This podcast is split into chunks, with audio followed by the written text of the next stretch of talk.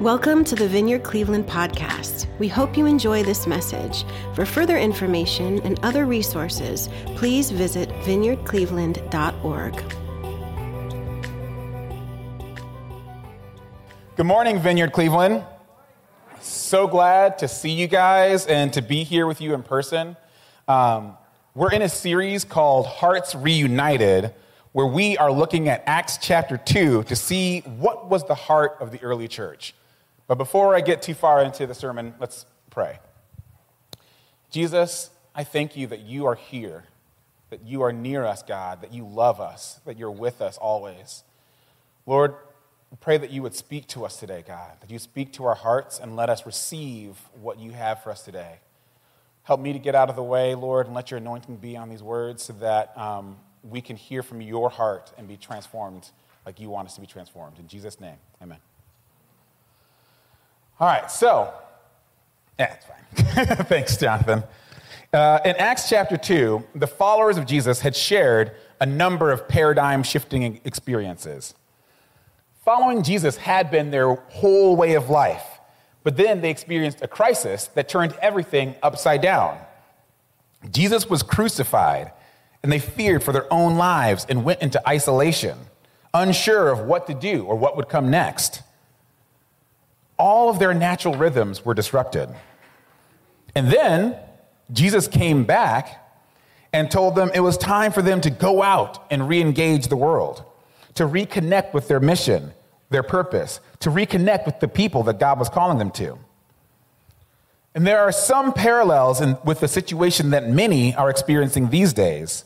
And we believe that God speaks through his word with answers for all of our hearts, most deep, deepest, most desperate needs. And we see that Jesus did not leave his followers to their own devices, their own cleverness or power, which means that he won't leave us either. He told them that they would receive power when the Holy Spirit came upon them, and um, that the Holy Spirit changed them, or not change them, sorry, charge them with the power to continue following Jesus in this next chapter of their lives. And in Acts 2 42 through 47, we see how that power worked out in their lives, what the Spirit empowers his people to live like. Let's read.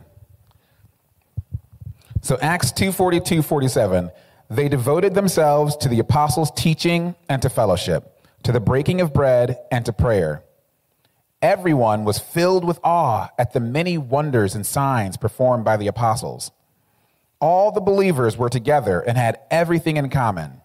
They sold property and possessions to give to anyone who had need. Every day, they continued to meet together in the temple courts. They broke bread in their homes and ate together with glad and sincere hearts, praising God and enjoying the favor of all the people. And the Lord added to their number daily those who were being saved.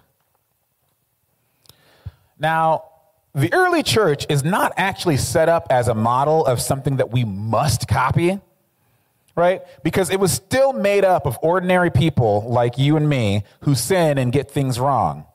There were things that they were still learning.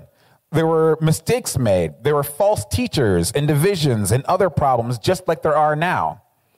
But just like now, the grace of God and the Spirit of God were moving in powerful ways each aspect of this passage that we're going to talk about in the coming weeks is a pillar of the way that God designed us to live life, a foundation of spiritual health, a vital aspect to thriving living.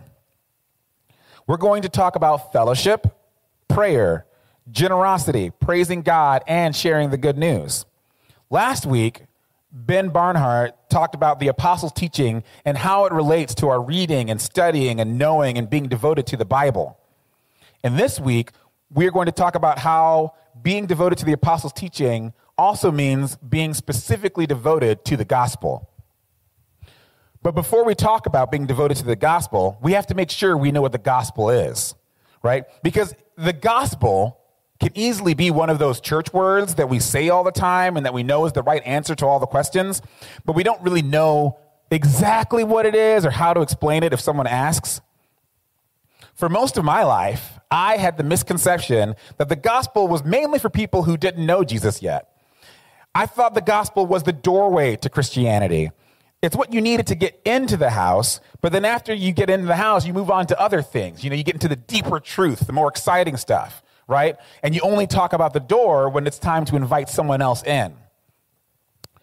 But the more I grow and learn, the more I've walked life, and the more I've studied and heard teachings from people who are more mature than me and who know Jesus better than I do, I the more I come to understand that the gospel is not only the door to the house, it's the whole house. Right? To change metaphors, I thought the gospel was the starting line of the race. But come to find out that it's actually the whole raceway. Everything we are, everything we think, everything we say and do should be rooted in the foundation of the gospel, built out of the strength of the gospel, and pointing towards the hope of the gospel. It's the answer to all of our heart's needs before we follow Jesus. It's the answer to all our heart's needs as we follow Jesus. And it's what we need to be reminded of every day. The gospel, which literally means the good news, is that the infinite God who created all things and holds all things together created a perfect world where people could live in love and perfect harmony with God and with everyone and everything else. But we humans rejected him. We rebelled against him, and we continue to do that today. We choose to be our own gods. And when that inevitably fails, we try to find something, anything else to fill that deep void left in our hearts. A void that was meant to be filled with the infinite love of God. We try to be good people, right? Or we try to be religious people. Or we chase after success, after money, after things. We look to other people to fill that hole. We look to romance or sex or friendships or family. We want to make an impact, so sometimes we'll use that to try to fill that hole. Or we want to leave a legacy. Or we forget about it. We try to forget about all of that aching and all that emptiness, and we want to drown that emptiness with fun and good times, alcohol, parties, drugs, adrenaline rushes, Netflix binges. But deep down, we know that none of these things work that we can't find that true life. We can't fill that deep hole. Jeremiah 17, 5 and 6 says, Cursed is the one who trusts in man, who depends on flesh for strength, and whose heart turns away from the Lord. He will be like a bush in the wastelands. He will not see prosperity when it comes. He will dwell in the parched places of the desert, in a salt land where no one lives.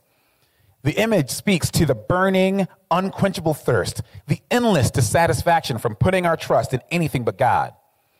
In Jeremiah 2:13, God puts it this way. He says, "My people have committed two sins. They have forsaken me, the spring of living water, and they've dug their own cisterns, broken cisterns, broken wells that do not hold water." Not only is our rejection of God a bad idea that leads to a fruitless wasteland of emptiness, it's sin, rebellion, a cosmic crime that deserves punishment. If you continuously spurn and reject someone who is continuously providing for you, caring for you, reaching out to you, loving you, and being good to you, as God has been, like, what do you deserve? What's the fair, right thing to happen? You, des- you deserve to be cut off, right? Isaiah 59 2 says, Your iniquities, which is a big word for sin, your iniquities have separated you from your God. Your sin has hidden his face from you so that he will not hear. Um, and Romans 6:23 also says that the wages of sin is death. James 1:15 says that when sin is full grown, it gives birth to death. It's the inevitable consequence. Sin is poison. It's a rot that eats out our very souls. Sin corrupts everything it touches and leaves it twisted, hollow, broken, and death and anyone and everyone who takes it in. But the good news, the gospel, is that God loved us so much that he could not leave us to the hopeless, abandoned, abandoned, broken state. He could not abandon us to death. God sent his son Jesus to do what we could not do. He lived life the way that we should have lived, right? A perfect life, fully connected to God, unstained and uncorrupted by sin. But then he died the death that we were supposed to die, taking all of the poisonous rot of our sin and the death that comes with it onto himself when he died on the cross. And when he raised to life, he broke the power of sin and darkness. And now, through trusting in him, we connect our lives to his life. And we are brought into the perfect, infinite love relationship with God that we were created for. 2 Corinthians 5:21 says that God made him who knew no sin to be sin for us, so that in him we might become the righteousness of God. Jesus became our sin, took it on himself, so that we could be given his righteousness, that perfection, all that stuff that we were striving for, all that problems inside of us that we're trying to fix, Jesus has fixed it and has given us his righteousness. Jesus says in John 5 24, Whoever hears my words and believes him who sent me has eternal life and will not be condemned. He has crossed over from death to life. That's the good news, right? And it's available to everyone. In Acts 2:32, when Peter is sharing the good news, he's sharing the gospel with everyone after uh, Pentecost. He says, "The promise is for you and your children and for all who are far off, for all whom the Lord our God will call." So that's the gospel. And it's not a stretch to say that it was probably the main aspect of the apostles' teaching that was mentioned in Acts 2:42. How could we know? Well, for one, in Acts 1 8, Jesus tells the apostles that they would be his witnesses, right? And what were they witnesses of? His life, death, and resurrection. That's clearly how the apostles interpret the word witness if you read Acts chapters 1 and 2. Whenever they talk about being witnesses, they talk about being witnesses of his life, his death, his resurrection. And more than that, as you read through Acts, you'll discover that almost every time the apostles or any other followers of Jesus talk for more than like a couple of sentences, it's the gospel. Uh, when Peter speaks to the onlookers at, at Pentecost in Acts chapter 2, it's the gospel. When he speaks to the crowd who came to see the paralyzed man that was healed in Acts chapter 3, it's the gospel. When Peter and John are brought before the religious rulers to be questioned about the healings in Acts chapter 4, it's the gospel. Later in Acts 5, they're thrown in jail. And when an angel miraculously releases them, what's the first thing they do? The gospel. They preach the gospel. I can keep going on, but you guys get the picture, right? These guys were seriously devoted to teaching the gospel. But why? Why were they so devoted to sharing the gospel? And why should we be so devoted to sharing the gospel? Right? Well, by their own testimony in Acts chapter 4, verse 20, they said, We cannot help speaking about what we've seen and heard. We can't help it. We got to do it. Paul, even though he was not one of the original apostles, even though he was not even part of this whole thing at the beginning, he felt the same way. In 1 Corinthians 9:16, he says he was compelled to preach the gospel. And in fact, he cried out, "Woe to me if I don't preach it. I got to do it. I got to get it out." In Romans 1:16, he says, "I am not ashamed of the gospel, for it is the power of God for the salvation of everyone who believes, first for the Jew and then for the Gentile. The gospel is not just a story, it's not a philosophy, it's not just a way of life, it's the power of God. A power that is so monumental, so transformative, so necessary that to keep it inside is like trying to put a nuclear explosion into a bottle of Coke. How different would our lives be if we could grasp the enormity of the power that God has given us in Jesus, if we could really believe the gospel and remember that we believe it. The Bible paints pictures of gospel realities such as the boundless riches of Christ, love that surpasses knowledge. That's in Ephesians 3. Peace that transcends all understanding. That's Philippians 4 7. Inexpressible and glorious joy. That's 1 Peter 1 8. Hope that is an anchor to our souls. Hebrews 6 19.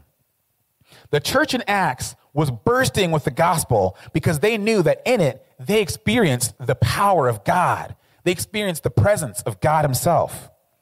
And this power was not just for them. In 2 Corinthians 5:14, Paul wrote that Christ's love compelled them, right, to share the gospel. It's his love compelled them to do it. In Acts 2:40, Peter, after his whole Pentecost speech, he begged and pleaded with the people to turn to Jesus and be rescued. He loved them too much to be polite. He loved them too much to sound respectable and not like some religious weirdo, right? He knew that God had taken him off the pathway of death and had filled him with living water. And he knew that he could share that life, that joy, that peace, that hope, the power with anybody and everybody. So that's what they did. That's what the whole church did. Even in Acts chapter 26, when Paul was in court with his life on the line, all he saw was an opportunity to love people with the greatest love he had ever known. When the king, who was trying him, realized that Paul was using his so called defense time to share the gospel, he scoffed and said, Do you think that in such a short time you could persuade me to be a Christian? But Paul replied, Short time or long, I pray to God that not only you, but all who are listening to me today may become what I am well, except for these chains. They were devoted to the gospel because they knew that there was no way they could truly experience God's love and keep it to themselves. If they did not share this life changing good news, they knew that they could not really claim to love others, right? To care for them and want what's best for them. Because what's best for everyone is to be rescued from the dominion of darkness and brought into the kingdom of God's beloved Son. What's best is for people to be healed from their brokenness and set free from their chains, to be filled with the unshakable, unchangeable, never ending love of God, the love that we all ache for because we were made for it. What's best for everyone is to experience the gospel because it is the power of God for the salvation of everyone who believes. Jew and Gentile, rich and poor, left wing and right wing, the put together and the hot messes, every race, every country, everybody, everywhere, right? John 3:16 says that God so loved the world. And so we love the world too. And 1 John 4:19 says we love because he first loved us.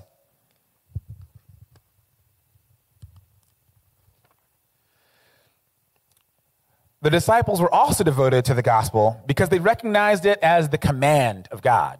So they, all, they had the, the burning sensation in their hearts because the power of God was exploding in there. They had their love for the people. And then if none of those worked, they're like, well, God just told us to do it, so we got to do it.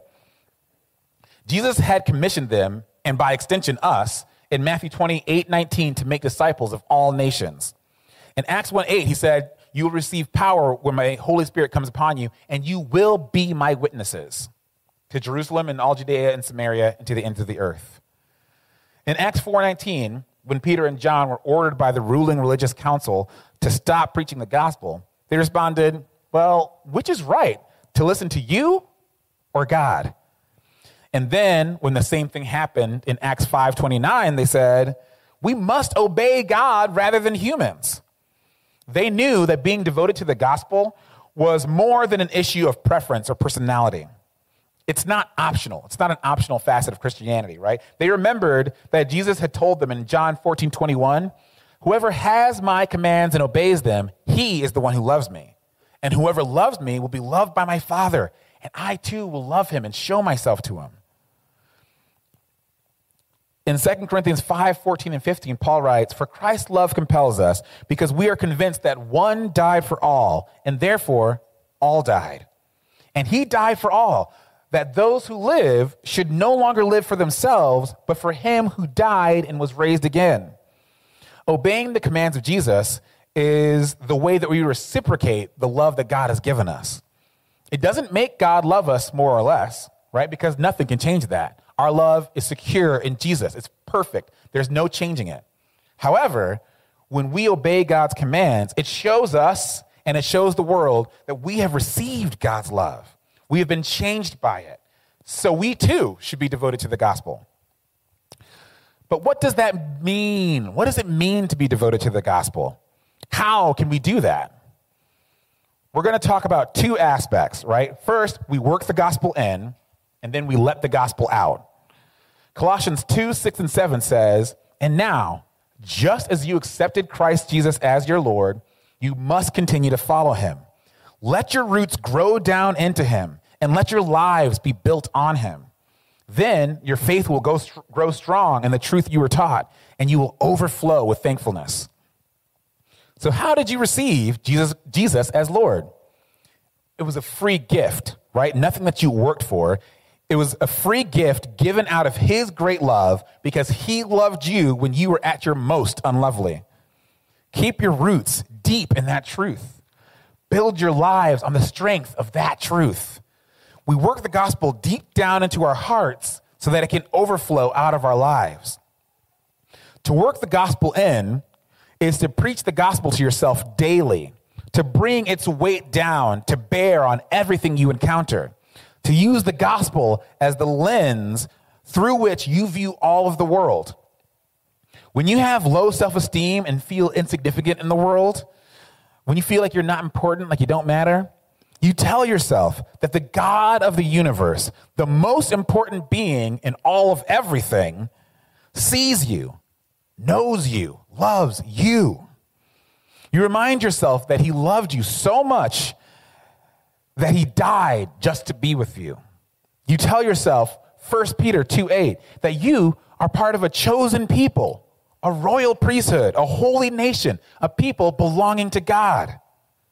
You tell yourself 1 Corinthians 15:10 that by the grace of God you are what you are and that his grace is not without effect.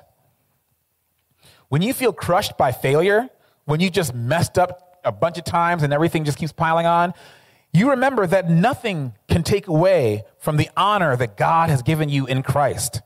Nothing diminishes the love that he has for you. You remember that your failures do not rob you of the true heavenly riches because 1 Peter 1 4 says that those are kept safe in heaven for you in Christ. Ephesians 1 3 says that he has given us every spiritual blessing in Christ. Your failure has not cost you anything that you truly need. You, you preach the gospel to yourself to strengthen yourself from your fears because you remember Romans 8 31 and 32 that because of Jesus, God is for you. He is on your side. So who can be against you?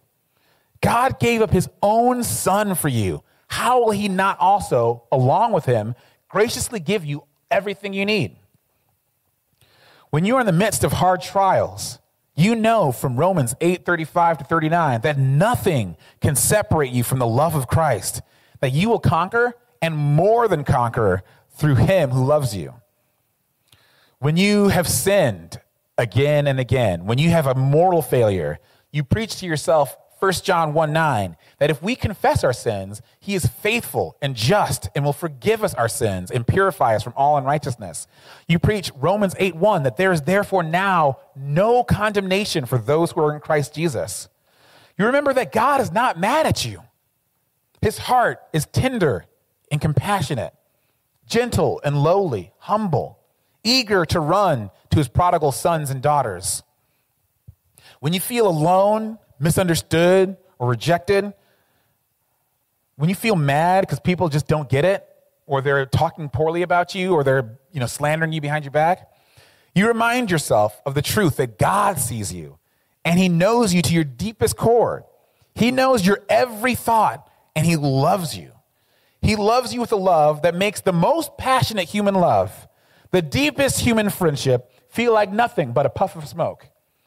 He loves you with a love that drove him to cross heaven and earth for you, to die for you, to raise for you, and to make his home with you forever. When life is going great and you have much to be proud of, you check your pride because you remember in 1 Corinthians 4 7, Paul asks, Who makes you different from anyone else? What do you have that you did not receive? And if you did receive it, why boast as though you did not? When someone asks you to do something that's hard or uncomfortable, something that feels beneath you, when you're tired of giving and giving and pouring out and pouring out, or if there's something you just don't want to do, you remember from Philippians 2 how Jesus emptied and lowered himself, becoming a servant, pouring himself out even to death, all so that undeserving people who gave him nothing could be lifted up. And then when people see the light of Jesus coming from your life and they're drawn to it, when they praise you because you're so good, oh, oh, you're so nice, you're so sweet, you're so loving, you're so hardworking or funny or whatever, you respond like Peter and John in Acts 3:12 and say, "Why do you look at us as if this is by our own power or godliness?" It's not. Because we recognize that we are not the goodness. right? We're not the star, the hero of the story. Jesus is. 2 Corinthians 4 5 says, We do not preach ourselves, but Jesus Christ as Lord, and ourselves as your servant for Jesus' sake. So, when we do great, our heads don't get puffed up. We point to Christ because he is the source of all that. When we mess up, we aren't afraid or ashamed to admit it. We don't wallow in our shame and hit ourselves in the back and say, oh no, I'm so awful. Because we recognize we can point to how we need Christ. We know that we're forgiven in Him. And this is just another sign to remind us that, right? We can apologize quickly and turn around quickly because our position is always secure through Jesus. We know we are always loved and accepted. We don't have to defend ourselves because we know that we have been seen and known by the only one that matters and seen as perfectly righteous because we are in Him. He knows all things and He's already seen us at our worst. There's no sin that we can do that will shock or disgust Him away from loving us. Romans 5 8 affirms that God demonstrates His love for us in this while we were still sinners, Christ died for us. 2 Corinthians 5:21 again reminds us that God made him who knew no sin to be sin for us so that in him we become the righteousness of God. And the more that we let this gospel in, the more we let the gospel out. We become people who extend this grace that we've received to others who need it. We forgive their failures and even their evil intentions because Colossians 3:13 tells us to bear with each other and forgive whatever grievances we have against one another. To forgive as the Lord forgave us. We love and honor people no matter what they look like, no matter what they think like, no matter what they smell like, no matter what they live like, because we know that Jesus loves them immensely. And he loved and honored us when we had nothing to make us desirable either. We love and honor them because we remember that in 1 Corinthians 6, after a long list of the kind of sinners who would not enter the kingdom of heaven, Paul says in 1 Corinthians 6:11, "And so were some of you. But you were washed, you were sanctified, you were justified in the name of the Lord Jesus Christ in the spirit of our God." We know that no one is outside of the reach of God's grace and love because we were not outside of the reach of God's grace and love, and we're no better than anybody. We strengthen each other with the gospel because we know that we are prone to forget it, right? Like that's Satan's main tactic. He wants to get us to forget or to suppress it because we want to be our own gods. We still want to do things our own way. We want to feel like we've earned things, but we don't. So we remind each other of the gospel. Hebrews 3:13 says, "Encourage one another daily, as long as it is called today, so that none of you may be hardened by sin's deceitfulness." Hebrews 10:25 says, "Let us not give up meeting together as some are in the habit of doing, but let's encourage one another, and all the more as you see the day of Jesus coming back approaching." We let the gospel out when we are generous to others with our time, talents, and possessions because God has been generous to us. We consider their needs above our own because Philippians 2 reminds us that that's what Jesus did, right? Because we know that Philippians 4:19 promises that God will supply all of our needs according to his glorious riches in Christ Jesus. We seek to serve rather than to be served because that's how Jesus described himself in Mark 10:43 and 45. We let the gospel out when we love others enough to invite them into this love, this family that we've been graciously adopted into. When we love them more than we are afraid of what they might think of us, of how they might respond to us. When you've experienced something wonderful, don't you want to talk about it? To share it with others? Whether it's a great restaurant or a new show or a good book or an exciting relationship, we are quick to share praises of our excellent or exciting experiences. And what is more excellent or exciting than infinite love, than rescue from impending death, than healing from aching emptiness? Like Peter in Acts 2:40, we should love people so much that we plead with them, beg them. 2 Corinthians 5:20 says, We are therefore Christ's ambassadors, as though God were making his appeal through us. We implore you on Christ's behalf be reconciled to God, please. We implore, we plead, we beg, we want people to taste and see that the Lord is good because he is so, so good. God himself pleads, he begs us. In Isaiah 55, 1 through 7, he says, Come, all you who are thirsty, come to the waters. And you who have no money, come, buy and eat. Come, buy wine and milk without money, without cost. Why spend money on what is bread and, on, and your labor on what does not satisfy? Listen, listen to me. Eat what is good, and you will delight in the richest of fare. Give ear and come to me. Listen, that you may live. I will make an everlasting covenant with you, my faithful love promised to David. See, I have made him a witness to the peoples, a ruler and commander of the peoples. Surely you will summon nations you know not, and nations you do not know will come running to you because of the Lord your God, the Holy One of Israel, for he has endowed you with splendor. Seek the Lord while he may be found, call on him while he is near. Let the wicked forsake their ways and the unrighteous their thoughts. Let them turn to the Lord, and he will have mercy on them, and to our God, for he will freely pardon. Jesus pleads. Jesus begs us. In John 7:37, on the last and greatest day of the festival, Jesus stood and said in a loud voice, "Let anyone who is thirsty come to me and drink. Whoever believes in me, as scripture has said, rivers of living water will flow from within them. And again, in Matthew 11 28, he says, Come to me, all you who are weary and heavy laden, and I will give you rest. Take my yoke upon you and learn from me, for I am gentle and humble in heart, and you will find rest for your souls. For my yoke is easy and my burden is light. So, if you are someone who hasn't yet put their trust in Jesus, I beg you, I beg you, be reconciled to God. Turn away from your sin and trying to be your own Savior, and be rescued by the one who will love you perfectly forever. If you are someone who is following Jesus, I beg you, don't forget the gospel. Remember that you were worse than you ever dared to think, but you are more loved than you would ever dare to dream. Continue to follow him. Let your roots grow down into him and let your lives be built on him. Then your faith will grow strong in the truth that you were taught, and you will overflow with thankfulness. Let's pray.